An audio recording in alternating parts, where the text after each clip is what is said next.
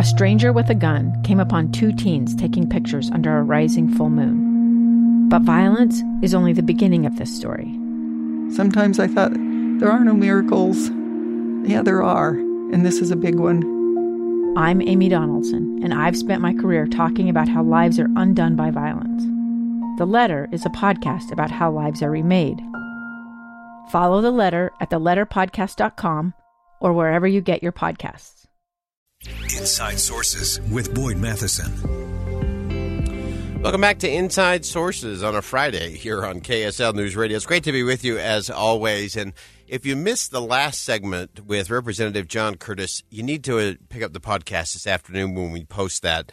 It was great insight into what has actually been happening in our nation's capital and why it's actually been a good process and why there are some good results there.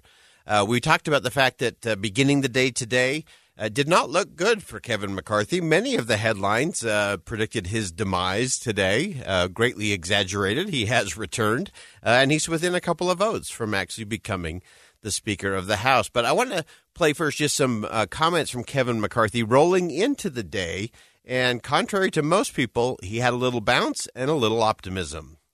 Mr. Leader, how are we feeling today? I feel good. I think you're going to see an improvement in the vote today. We have a couple members unfortunately are out. So uh, we're seeing no progress. What, what, can you tell us about this emerging deal that you were discussing with your conference earlier today? Well, it's things that we've been talking about. It's got a rule package we talked about earlier. Um, I think it makes us only stronger in the long run. Do you feel as though there's certain? Are you sort of triaging some votes? Do you think there are some members who are less serious, perhaps, about getting to yes than others? No, I think everybody wants to get there. I mean, everybody has they run for office because they want to be able to accomplish things, and getting this done will make us accomplish what we our commitment to America. And, and, do you worry the message this might send to the rest of the country that Republicans aren't ready to govern? No, no. Uh, you know, my father always told me one thing: it's not how you start; it's how you finish. Now, I think it's really important to recognize uh, one of the things that Kevin McCarthy said. Now, I disagree with Kevin McCarthy on a host of things. Uh, but he said, you know, this is going to make us stronger in the end, and we're going to get to some things that matter to everybody in Congress.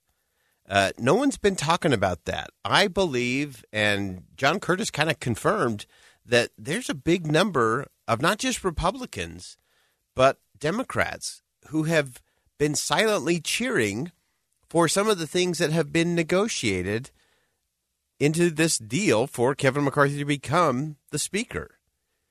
And when I say deal, this is not just a behind closed doors. Uh, Kevin McCarthy's been very transparent about it, and we'll see it all play out when the rules uh, of the Congress come together. Uh, but they are things like one subject at a time, single focus bills, rather than these big thousand page bills with all kinds of garbage chucked in there, uh, balancing the budget, uh, doing some things that would prevent the threat of a shutdown. and so there are a number of things that we can look at this process and say, yes, ugly, scary, messy. And we can also say, wow, and it just might th- make things a little better for everybody on both sides of the aisle in terms of being a representative, not just being one of the pawns for the big power players in the leadership of both parties to move around.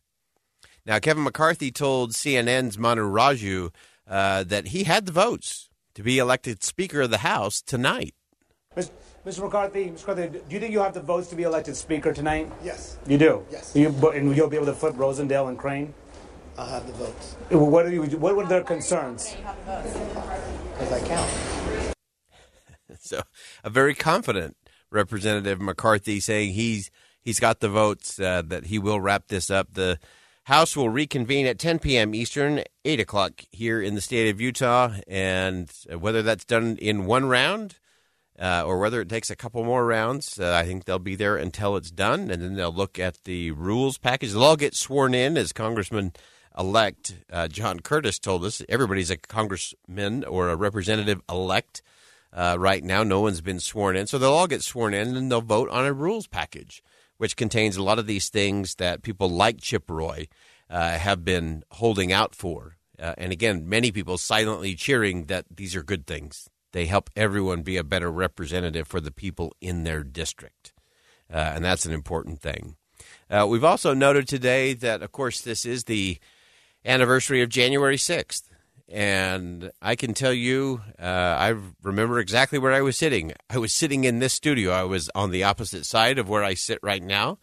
And that was a rough day for me to watch what was taking place in our nation's capital, uh, ground that I consider to be hollowed ground, uh, where you walk down those halls and uh, uh where freedom really does ring. Two years ago, Americans watched in horror as a crisis unfolded at the Kabul airport. She was tear gassed and beaten. Images of thousands desperate to escape Taliban oppression filled our news feeds. More than 80,000 Afghans made it to America. But the story didn't end there. It was very cold. There was no power, no heat. Who would help our newest neighbors? I'm Andrea Smardon. In Stranger Becomes Neighbor, you'll hear the stories of some remarkable refugees who left their homes and their dreams behind only to start over from zero. Their only possession was three blankets. And you'll meet Americans who stepped up to help them. You want me to come when you deliver your baby. What can one person do in the face of an international disaster decades in the making? That's Stranger Becomes Neighbor. Find us at kslpodcast.com Follow us on Apple Podcasts or anywhere else you listen. And where people from around the world come and they walk around uh, and they don't even quite understand it all, but they walk around in this hushed reverence and silence as they go through these buildings and through this city that many recognize is a swamp. And our buildings are not all that old. It's not like we're going to Rome or to uh, to Asia. But yet people come to this place called Washington, D.C., and they walk around because of freedom and the principles that are there. And so the, the events that took place on January 6th hit home in a very personal way for me. Uh, and so many of those images uh, still are just haunting and they're horrific uh, for who we are as Americans. Uh, but as I shared with Tim and Amanda earlier today, uh, the greatest moment, my greatest memory of January 6th happened just a few hours after that mob breached security and stormed the Capitol. It was that moment when then Vice President Mike Pence gavelled the United States Senate back into session, and the work of the people went on. The votes were counted, and the election was certified. And that was an amazing day because the Republic held, the Constitution held, our institutions held. They did exactly what they were supposed to do. And that gives me uh, all kinds of confidence and hope uh, for not just where we are today, but where we need to get moving forward. Uh, just a couple of days ago, uh, Senator Ben Sasse, friend of mine, uh, and one we've had on this show, uh, who's stepping away from the United States Senate in a few weeks to go become the president of the University of Florida in Gainesville. And he gave three reasons for the American people to have uh, hope for the future. We need to regain our bearings and to recall our original construction and our architecture.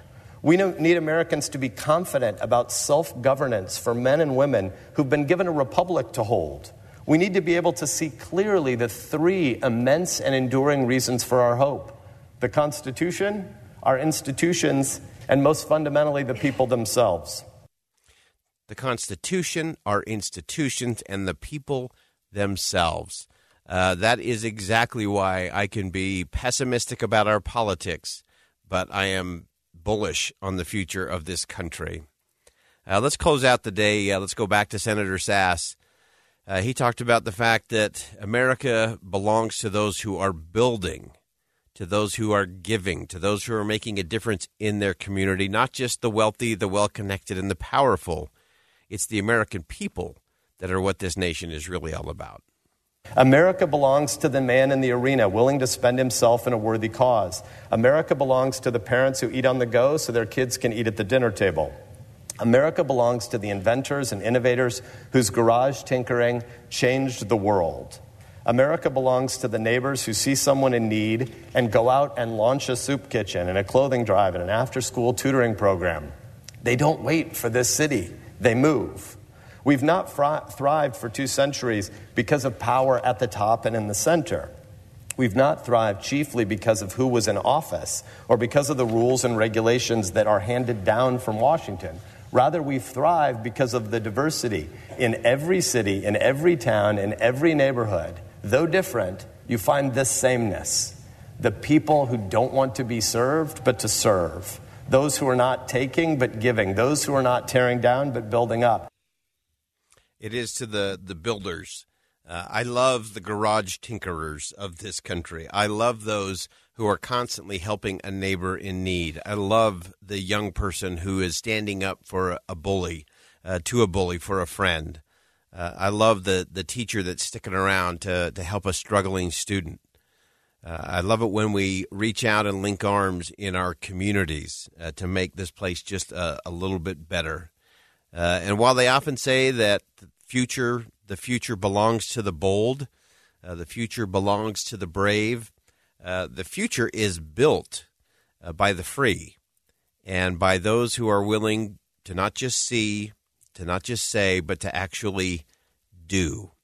And we're grateful to everyone who makes America what it is. And for our little corner here in the great state of Utah, uh, I'm grateful to all of you who give me great hope in the future of this great nation. I'm Boyd Matheson. Thanks for joining us on Inside Sources today here on KSL News Radio. And as always, be bold, see something that inspires, say something that uplifts, and do something today that makes a difference.